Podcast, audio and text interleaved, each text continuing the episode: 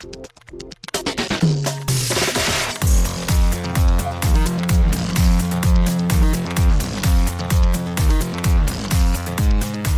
and welcome to Too Fast, Too Forever. There's all kinds of family. We chose this one. This is episode 219 Spy Racers Homecoming, Season 6. I'm Joey Lewandowski. I'm Joe 2, and this episode is brought to you by Hall of Famer baseball player Dan Brouthers.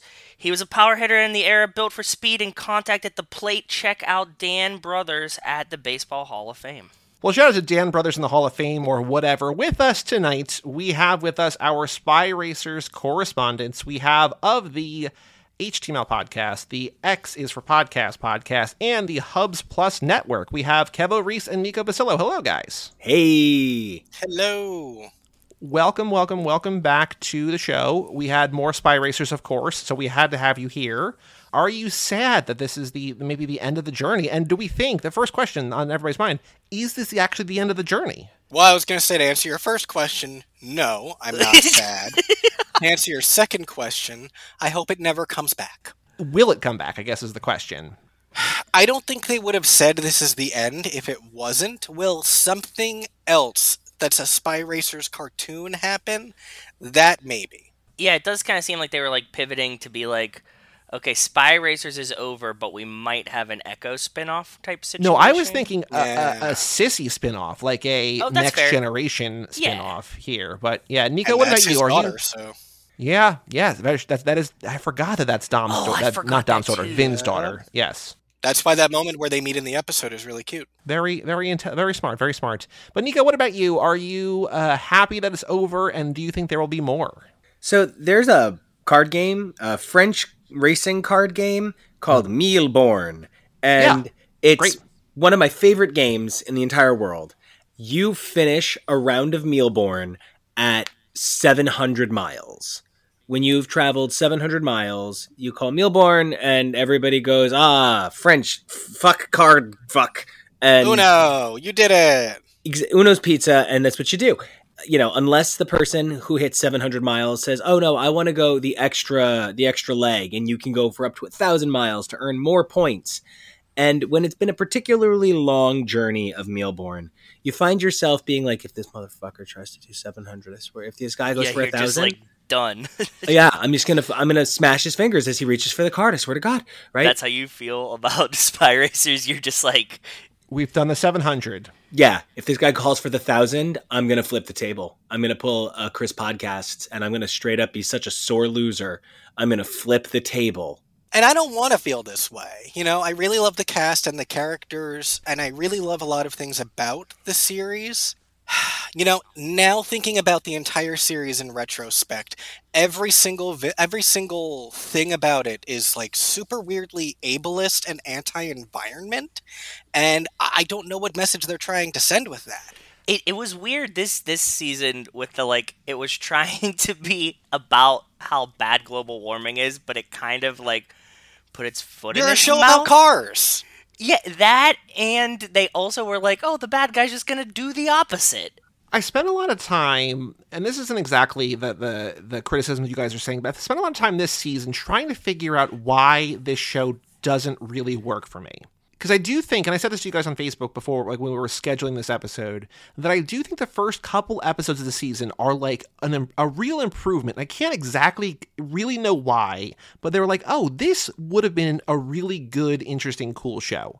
The best I can sort of suss out of why I don't love this show is because there are extended action sequences, and we've been very, you know, upfront on the main episodes that the action sequences in the main movies, the live action movies, are not what we come here for. That they're amazing, they're breathtaking, we love them once, but we don't watch the movies again for those. We look for the character moments. But in here, there's something about the action scenes where, like, they're very dragged out and even though it's a cartoon they're not necessarily over the top and even though they have like spring boots in the cars or like invisibility cloaks or like crazy stuff like they don't really go full out and i feel like what an action scene an action scene that should be 5 minutes is now suddenly like 8 or 9 minutes and it just pads out like the way that the season feels padded these action scenes feel padded and i don't know if that's a function of it being a kid show or animated or what but i feel like the action because there's a lot of action here, and I just don't think that it works very well because I do agree with you, Kevo, that like I like the characters. I actually really like a lot of characters, and I, I'm kind of sad that we're gonna like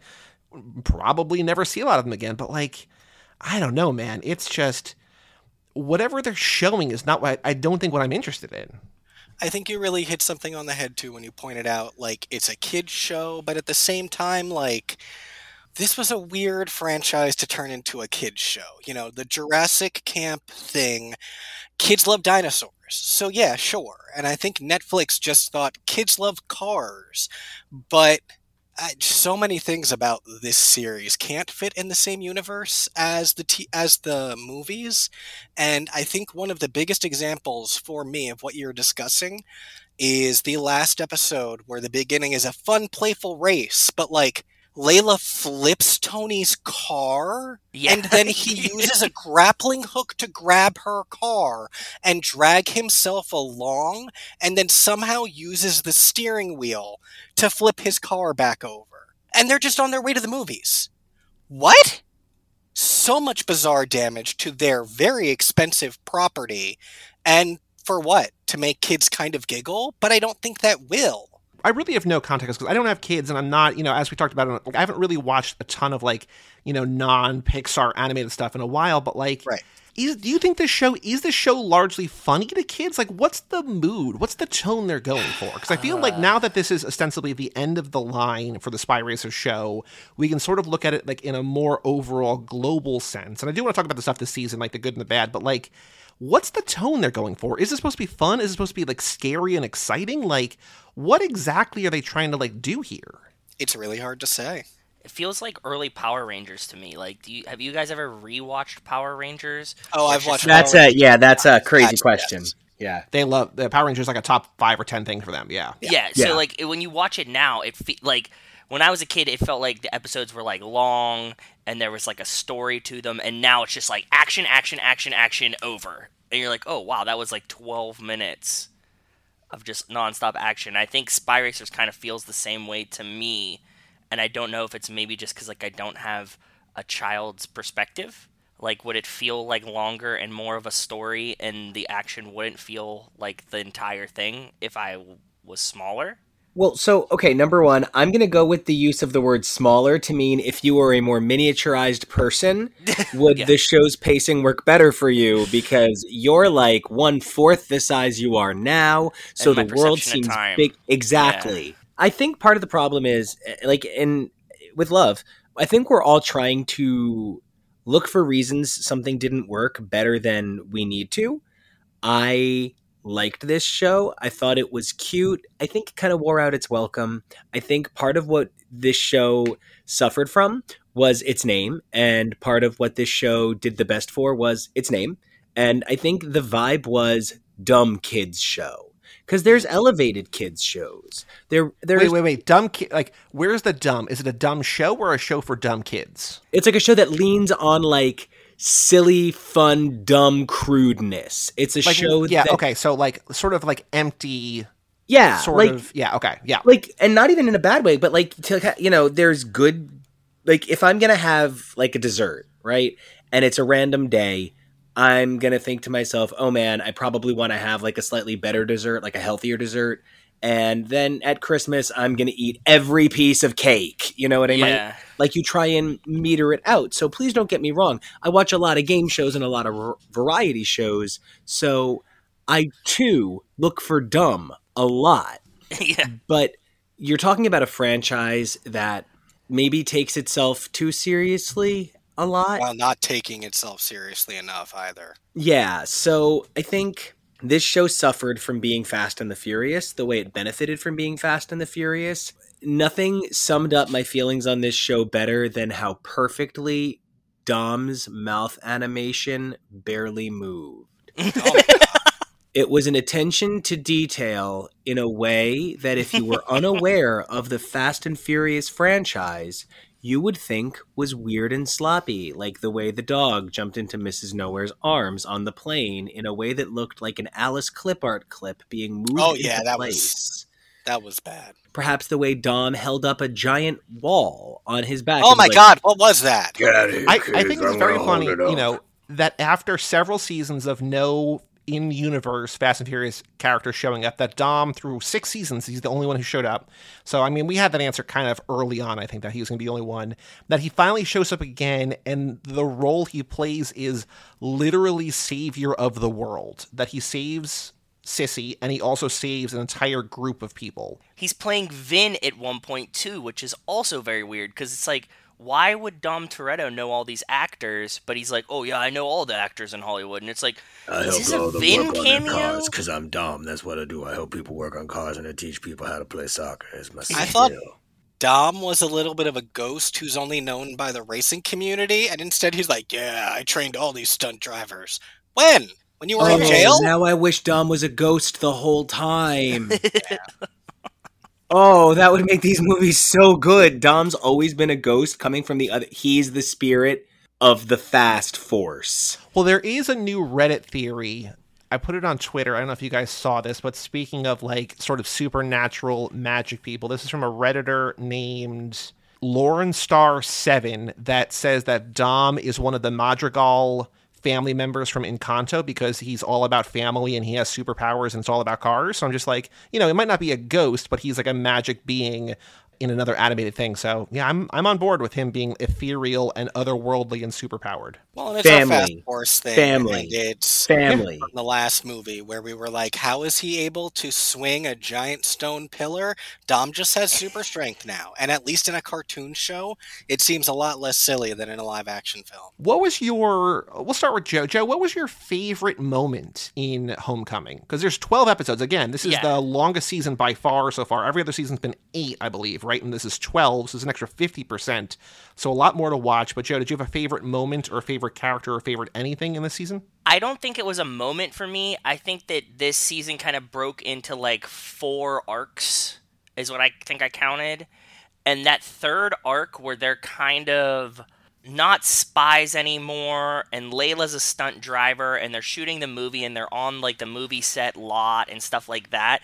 I think that that entire chunk of like two and a half, three episodes was really, really nice. And I think it's just because it didn't have like so much bloated animation action sequences and it was just like them just trying to find their way and it was like them kind of hanging out and like sussing out what they were doing and stuff like that and that I really enjoyed that that chunk of it and it was like the part that I paid the most attention to so not like a specific moment but that that piece of it I really liked Yeah, because that, that takes place after they're basically excommunicated or fired or let go from their nameless spy organization, and they're just sort of civilians again, right? Yeah. So they're all they'll kind of get like day jobs in a way, even though they're all you know teenagers. Yeah, and when I was like watching that, I was like, wow, I think that the show could have benefited from having more of this as opposed to just like like why did we need four different set pieces of finding the bad guy this season when we could have had eight episodes and five of them could have been them finding their way. Yeah, I think that's a weird thing, and I want to get your your take, the the story related take, Nico Kevo, is that like I felt the pacing as it got on was kind of weird because like once again they're dealing with AI, and then at the end of the tenth episode they capture and arrest Dan, the sentient AI who's been you know harassing them all season. I'm like, is this over? Because it feels like all right, here's our happy ending, and then like of course Dan comes back, but like. Kevo specifically, do you think this this need to be 12 episodes or is it 12 episodes for some kind of like syndication or whatever contractual purpose? Probably the second one because it brought it up to 52 episodes, and 52, 65, and 100 are very significant numbers in syndication and pickup orders, especially for animation. Hmm. I also wonder if being told this was the definitive final season uh, gave them four extra episodes so they could, you know, I, I don't know, have some fun and make fun of disabled people again. Because a lot of their stuff is actually specifically ableist in a way that I never noticed before until I wa- I, I read this thing that was talking about the concept of evil prosthetics is something that came from the 80s and Ah. is specifically harmful to disabled people. You're saying that this person who needs a prosthetic is being turned evil by it. You're saying that this person who is augmented by medical help is being made evil by it. Because what's next? Evil vaccine magic? Eh, Yeah. Like, kind of literally. If we're saying anything that you put in your body to help offset illness or inability or disability is a potential thing that can possess you and turn you against everything you love. It really is sort of like a, a foreign. I mean, it in many ways, especially with the '80s, it actually does kind of verge on that AIDS fear that you know gays are all werewolves out to turn your kids gay. Don't touch them. So you're specifically talking about the Matsuo thing and about how he doesn't really even have full control of his arm and he has to like give he into his it, like yeah. deformity or whatever to ultimately save them. Well, and then Dan too. Dan's not very different from that either. Especially when they're like, let's reprogram the Dan bots. Like, we've already come to understand that the Dan bots are capable of becoming their own people in a matter of speaking. And so to all of a sudden just be like, reprogram them to do a hamster dance, I was like, ooh, mind control growing sentience. I'm pretty sure mind control was considered a bad thing in season two. So what what's happening here that all of a sudden we're allowed to use technology to program emerging consciousness? Like there was a lot of not really thinking out the complete idea in a reasonable way and it actually just came up in one of my precious X-Men comics as well. There's a thing called X-Men Unlimited which is an online kind of weekly book and there was an arc called X-Men Green in which a number of the X-Men became environmentalists and decided to attack people for uh, hurting animals, and one of their plans was to blow up an oil rig, which would kill all of the animals anywhere Yeah. near it. So you are literally as bad as anyone else, and that's what this show did as well. It Dan turned did it. Dan did it a bunch Yeah. of times. The same turned- exact thing. Yep. any environmentalist is all of a sudden okay with killing humans so much so that they're willing to kill all the animals and the planet too. It's such a simplistic, stupid view that we would never allow people to use on people, right? We unless we're literally going to start having things where we say that Republican generals go into war saying just start shooting all the kids because it's the same thing as shooting all the soldiers. I don't fucking care anymore. Then stop having environmentalists do it.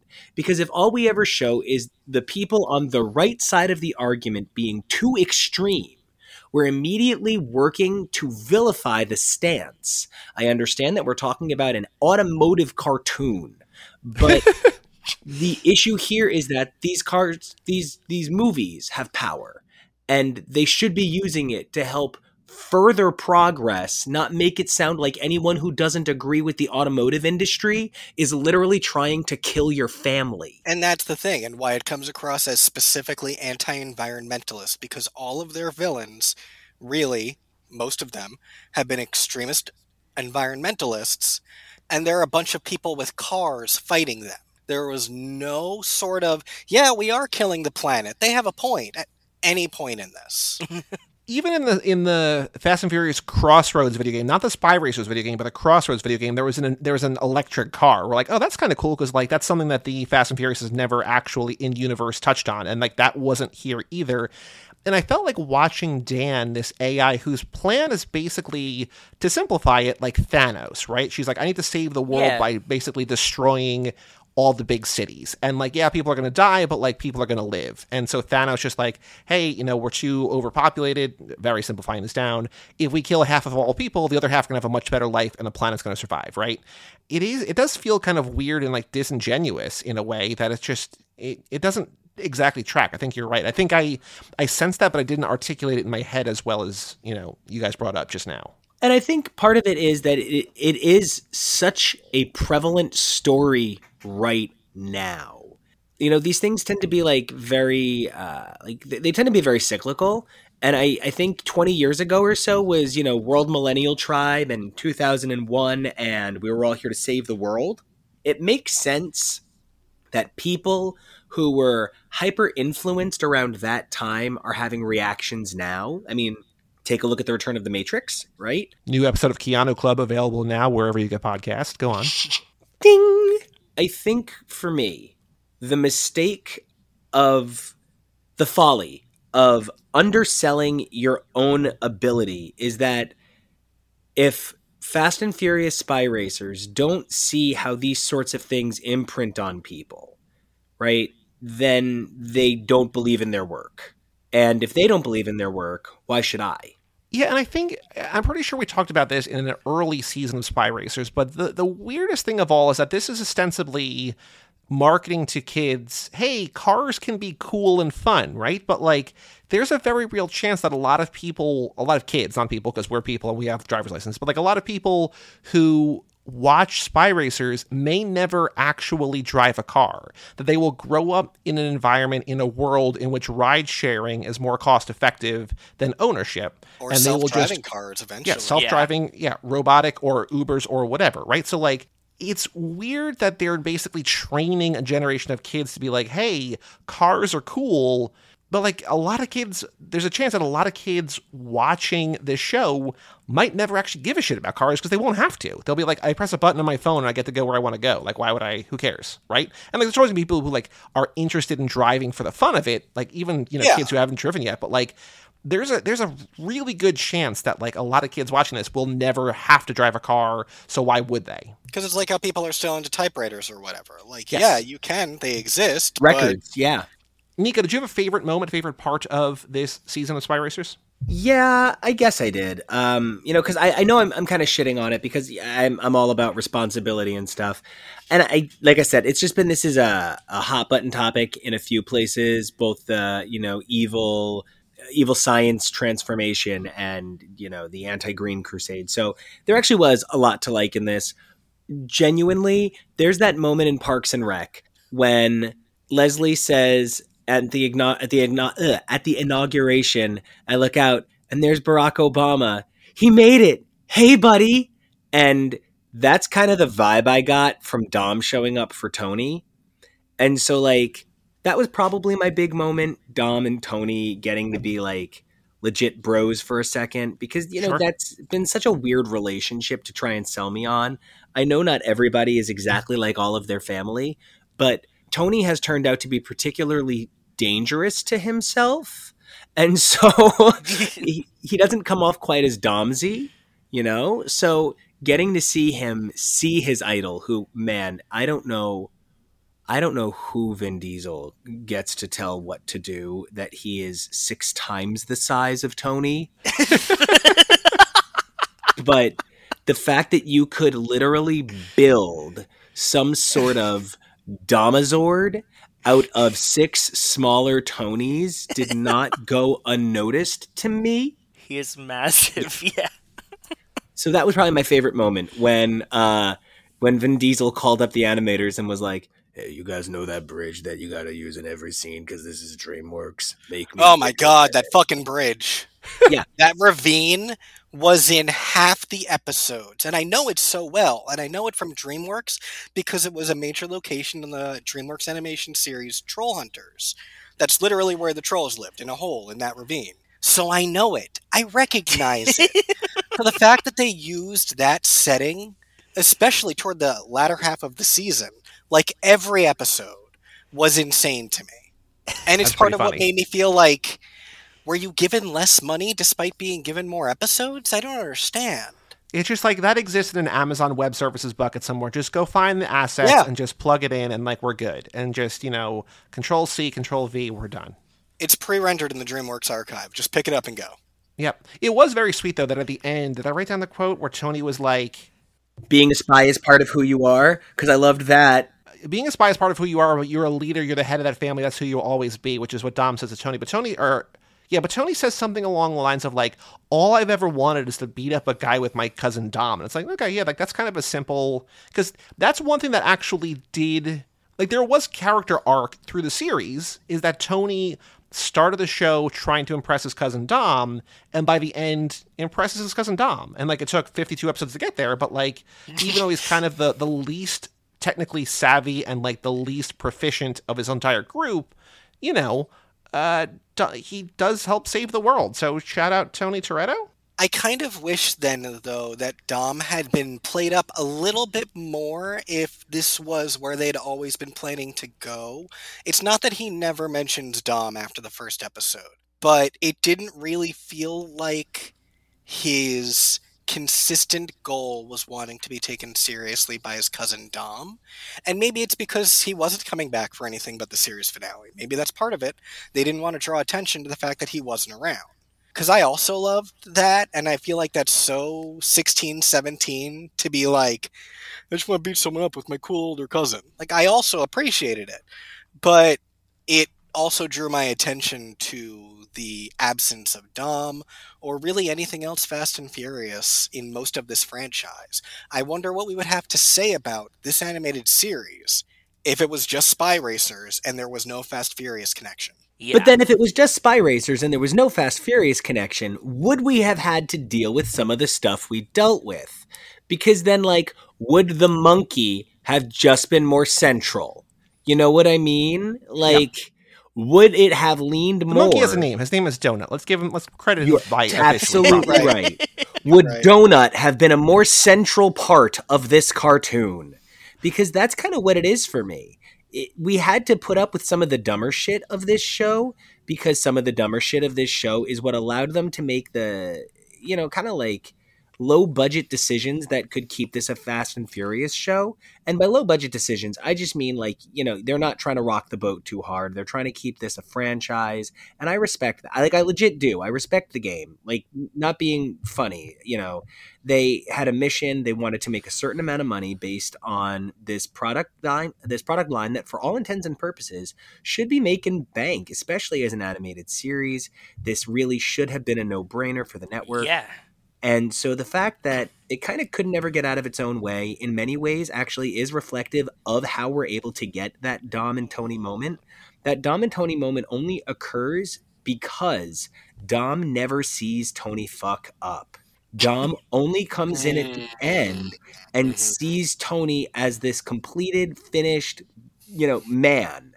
And is like, yeah, I'm proud of you, boy. You're doing the thing. It's a good time for everybody that's the only reason because if he had been there over and over again, he would have been like, "Damn, man, you're a screw up. You're like that guy from the first movie who Nico never remembers the name of." Oh, he was cute though. Yeah, You know, Nico, you asked a, a question in our Facebook chat the other day about like how much would you have watched? How much would I have watched? Would we all have watched if this was not Fast and Furious? And I think if this was not a Fast and Furious property, if it was you know sort of not beholden to the franchise, it would have been a better show that I would not have paid any mind to. Right? That it just would have been like because I feel like it it expands to a greater audience and not just us but people who like like the brand recognition. Because if it's just like a show on netflix called like spy racers so you're like okay cool but like fast and furious spy racers or transformers spy racers or like whatever spy racers right? Like Yeah. a, a, Mm-hmm. an ip that people know is going to open up to a whole thing but also you have to sort of play by to a certain extent by like the rules of that established universe and whatever. So would have been better probably would not gotta have gotten six seasons. We wouldn't be talking about it. We wouldn't have spent oh boy uh Couple episodes talking about it. how many? So there's 52 episodes, Joe. And we watched the first two hours. seasons twice, and we watched the first two seasons twice. So that's like 66. Yeah, so maybe like 20. So 36 hours. Yeah. Oh, jeez. Oh, I did Out the of our- math because I wanted to know how many episodes we had, how many hours of this we had to watch in the last two years. Yeah, a lot. A, a lot is the answer. So Thank you. yeah, I don't know. Well, Thank first. you. Yeah, thank you. Yes. Kevin, did you say you have a favorite part of this season? I did not, and I actually do. My favorite part is twofold. Okay. I loved the moment at the end where they razzed Layla into having an emotional breakdown. Very sweet. I like that. Yep.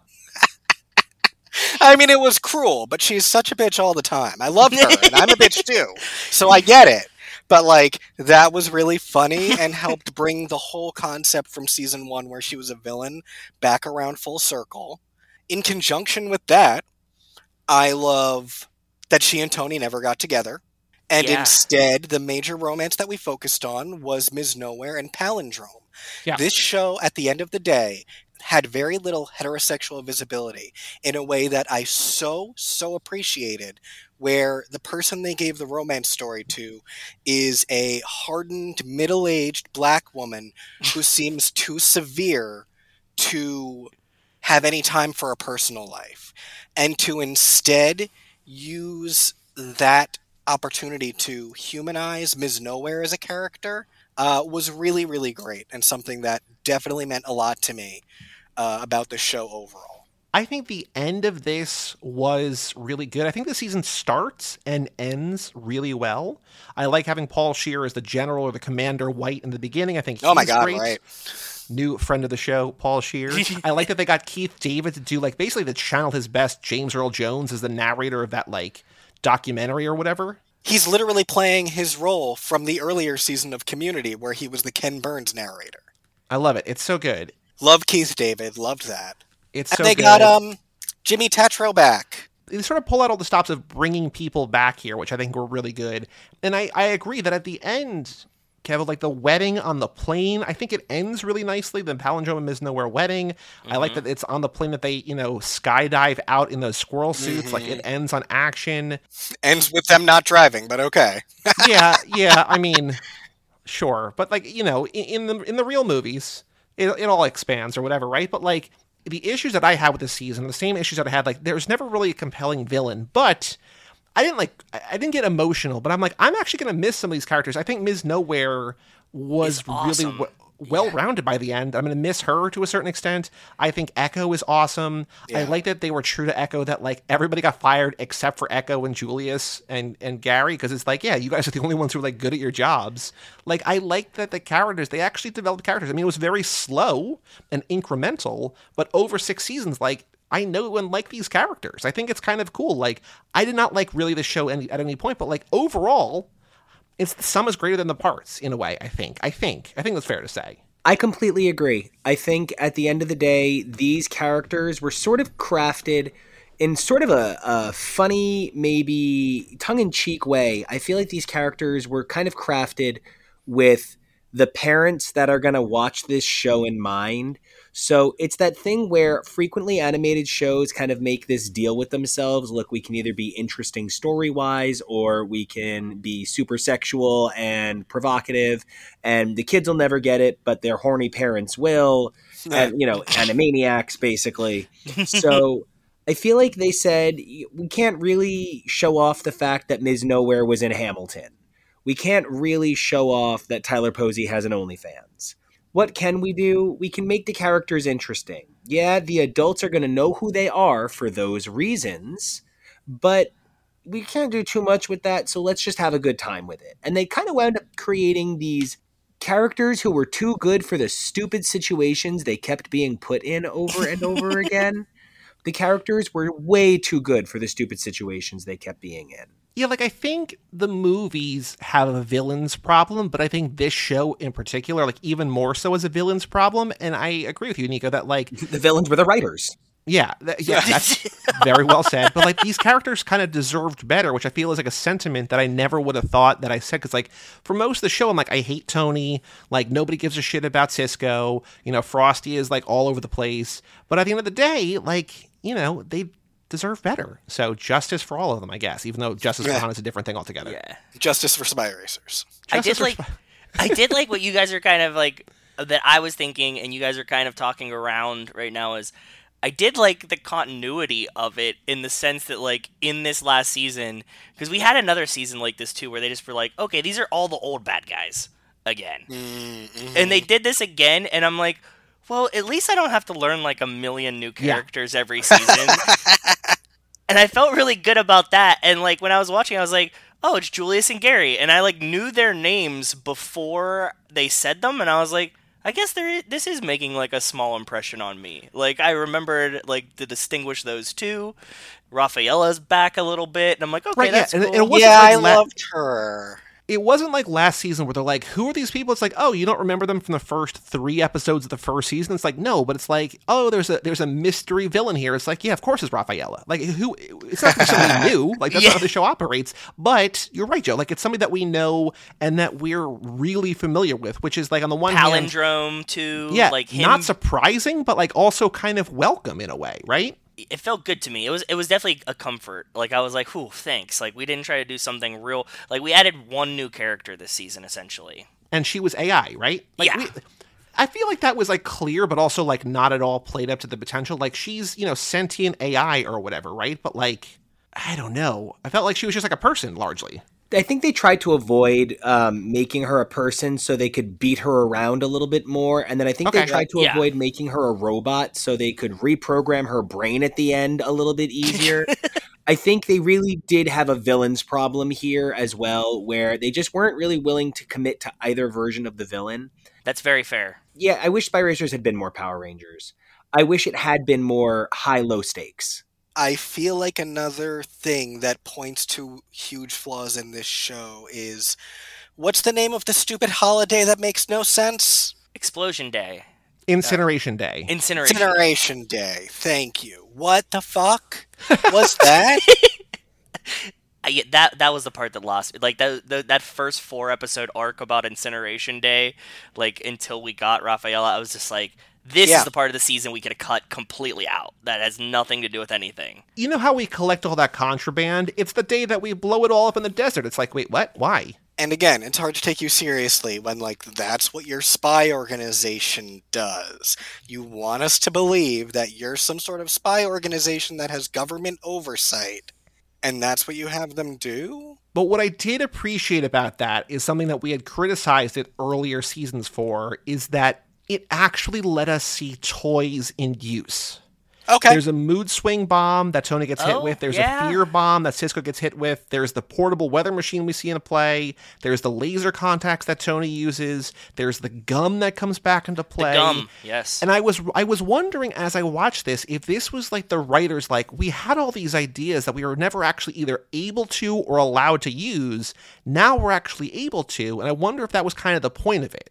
And like if that's the case, cool. part of the problem for me that like I immediately find myself faced with in this discussion. I don't know that I think the toys were fun enough to smash. When you take all your toys and start smashing them together, it should be because it's so much fun. Right. And outside of Rafaela, I don't think these characters are so much fun. You mean like fun to play? Yeah, like these characters, I'm not like, oh man, I was so excited to see Lyle Gorch or whatever his fucking name was. And oh, Cleet. Cleet. And I, I Who was who I swear was not voiced by Dave Thomas this season. Did you guys?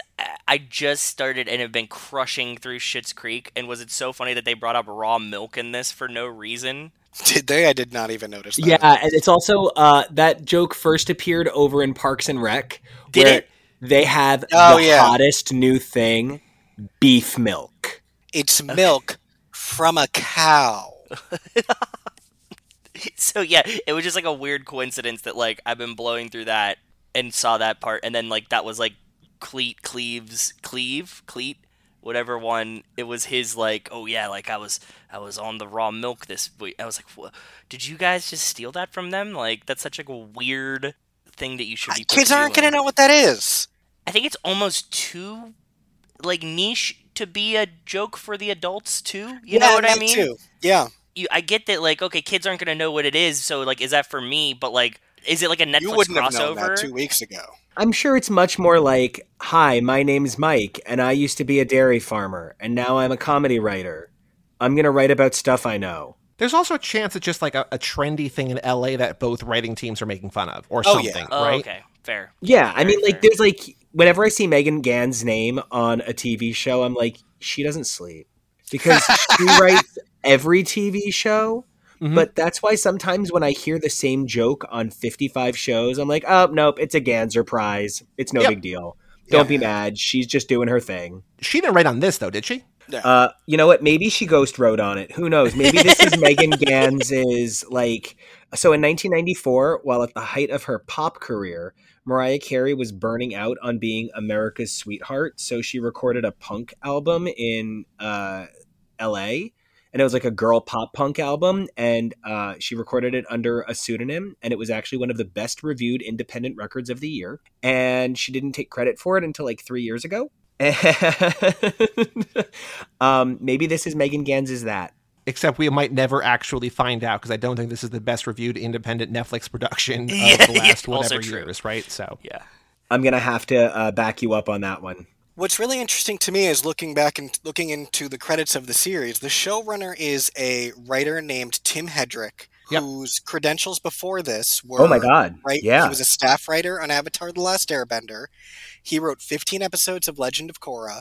He was a story editor on 60 episodes of Voltron Legendary Defender. So it's not like he has no experience. But I sort of feel about this show the way I ultimately came to feel about Marvel's What If. I don't know what you're trying to be. And that one was also written by someone who has a lot of experience. It was showrun by a woman who ran Guillermo, Guillermo del Toro's Troll Hunters, which I mentioned earlier.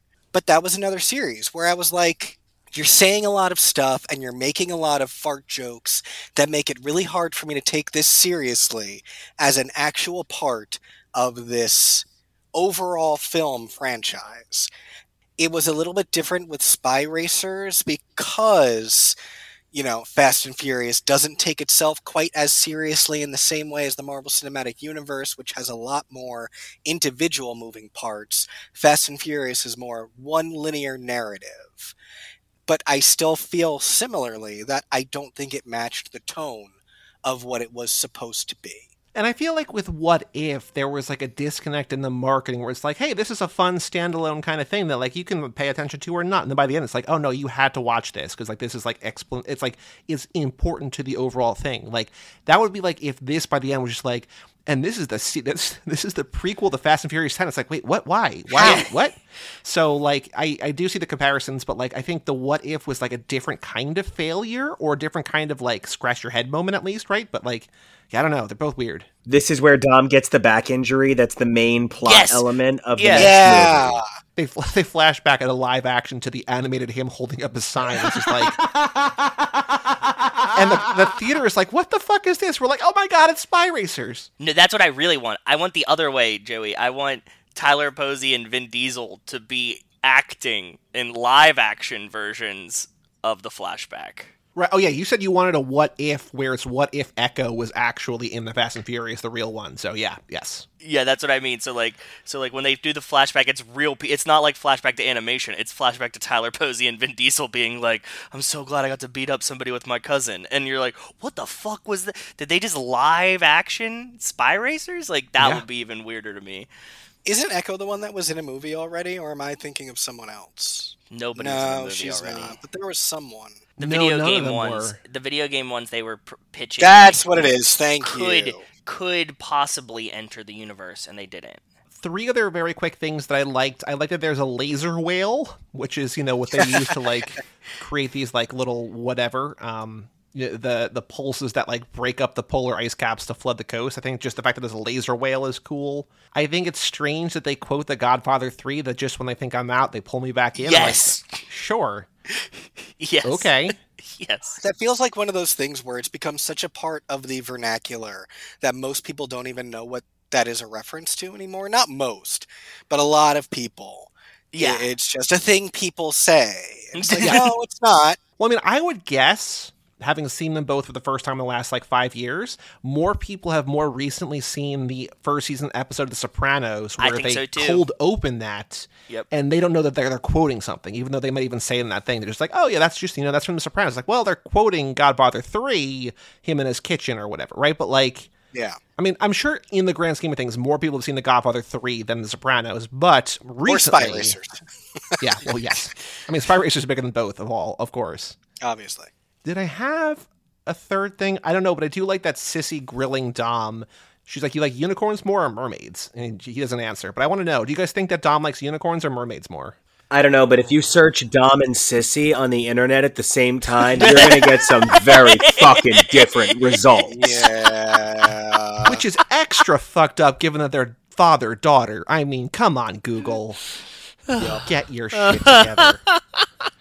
Joe, any final thoughts about Fast and Furious Spy Racers I Homecoming? yes, I really liked it. In this season, we finally gave Frosty a fucking job. From the jump, Frosty was like involved physically in the whatever thing that they were doing, like the event. Uh, What is it? The oh, fuck. What word am I looking for?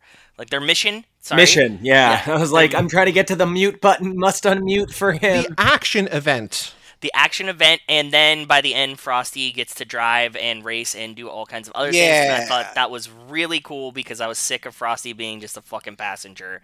It felt like you said that Frosty's kind of all over the place a lot of the time. It felt like finally Frosty like had a role. Yeah. Nico, final thoughts? it's not that I won't miss what the show could have been. Uh, I will miss what the show could have been. I would love to get a chance to like redo it someday, but like not dumb. And I don't mean that mean, but it's that use of dumb that I said earlier. It purposely plays to some sillier humor. That's part of its goal is to be a little bit silly. So I would probably try and avoid uh, some of the pratfalls that definitely took the the potential sale, the wind out of the sails of the show. It had a lot of characters and a lot of heart, but it really had a hard time stringing episodes together. I will miss what it could have been, but I will gladly watch whatever these creatives, both on air talent and animators and writers, I'll gladly watch something else they do next instead. Yeah, fair enough. And Kevo, final thoughts. I don't want to be so negative on it, especially because I am someone who frequently enjoys watching children's animated shows. I still love stuff like that, like I mentioned earlier. I've watched the Zordon era of the Power Rangers at least like six times. so it's not that I can't appreciate something of this genre. And that's even more what's throwing me off, though. I think the thing to keep in mind if you're listening, like, I don't know why they're hating on my favorite. I mean, I think if you love Spy Racers, you probably are A, not listening to Too Fast, Too Forever, but B, not listening this far into the episode. But I think the thing to keep in mind to that exact point, Kevo, is that we're only as negative and critical of it as we are because it could be great. And yeah. because there are things about it that we do like and that yep. the characters are good.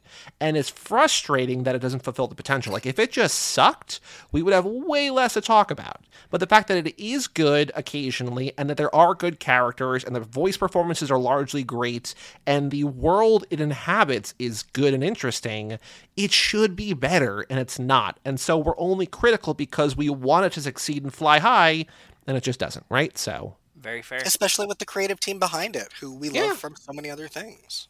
Because, you know, if we hated it, it would be a lot easier to just do stand up about it and be a lot funnier instead of trying to be constructive, instead of saying, hey, this thing that a lot of kids watch, kids who may someday never drive a car, but in this world very well may need a prosthetic don't need to see driving cars makes you cool, having a prosthetic arm makes you weird. That's all we're saying. The ideas were there, the heart was there, the love of family was there, the lack of Dom moving his mouth was there.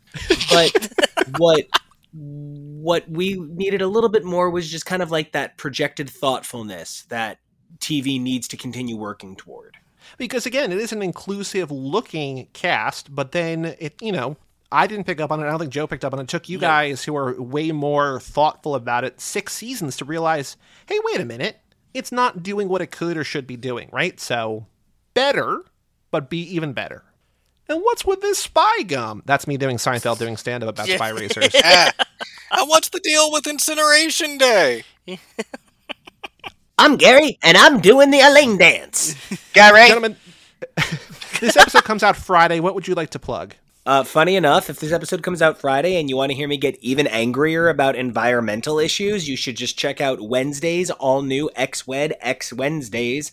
Now, what the hell's the name of that fucking show? X is for podcast. Mutants, Magic, and Marvels is three days a week with shorter episodes, guys. I hear you, right? So now we have Magic Mondays, X Men X Wednesdays, and Marvel Fridays because there's only so much fucking alliteration, okay? And so this coming X Wednesday, we're going to have X-Men Green, the aforementioned why does everybody who wants to save the planet have to kill all the animals storyline. So if if you're vibing my crazy, you can hear more there, but also just that show in general. Cool. And uh, Kevo, what would you like to plug? You, you, since our last episode, you guys have rebranded to be Hubs Plus, a content network. I might have the subtitle wrong, but anything you want to plug there or otherwise, elsewhere, wherever. No, you were right. Um, you know, this, uh, this obviously was a very hard year beyond just COVID. I suffered a very personal loss, so uh, we are regrouping as we come into 2022 uh, to provide more content there. We are going to continue doing things like HTML husbands talking more or less, but we also wanted a venue to be able to post things from X's for podcast or just stupid little mini things that we want to post. So we have a YouTube channel. are just a few follows short of being able to get our own URL, and I want it so oh. bad. So give us a follow over on YouTube, Hubs Plus, and you're going to start seeing some really cool content off of that real soon. Well, I'll put it out on our Twitter, and hopefully you'll get a couple more because you're close to 100, and 100 gets the custom URL, right? So you're Yep. you're almost there. Next week we are doing the eight diagram pole fighter, an episode you and I have already recorded. Which is That a is out next, so stay tuned for that. Go watch that movie if you've not seen it yet. You can rent it just about anywhere for two or three bucks, so go do that because it's awesome. The Shaw Brothers action movie. But Nico Kevo, thank you both so so very much for joining us once again, for joining us for this entire Spy Racers journey. And you'll be back at some point for something, if not F10, something before that, who knows? But thank you once again for joining us for Always. all things Spy Racers. When is F10? Next May, May 23. But if you ask The Rock, it's gonna happen sometime in a slim chance in hell. For all things Too Fast, Too Forever, you can go to cageclub.me, facebook.com slash Too Fast, Too Forever, or at Too Fast, Too Forever on Twitter and Instagram. Email us, family at cageclub.me. Check out our Patreon page at Too Fast, Too Forever.com and our store at Too Fast, Too Forever.shop. And come back on Tuesday for the 8 Diagram Pole Fighter. I'm Joey Lewandowski, I'm Joe too. and that was Kevo Reese and Nico Vasillo of the Hubs Plus Network. Find it on YouTube, and we'll tell you all about it.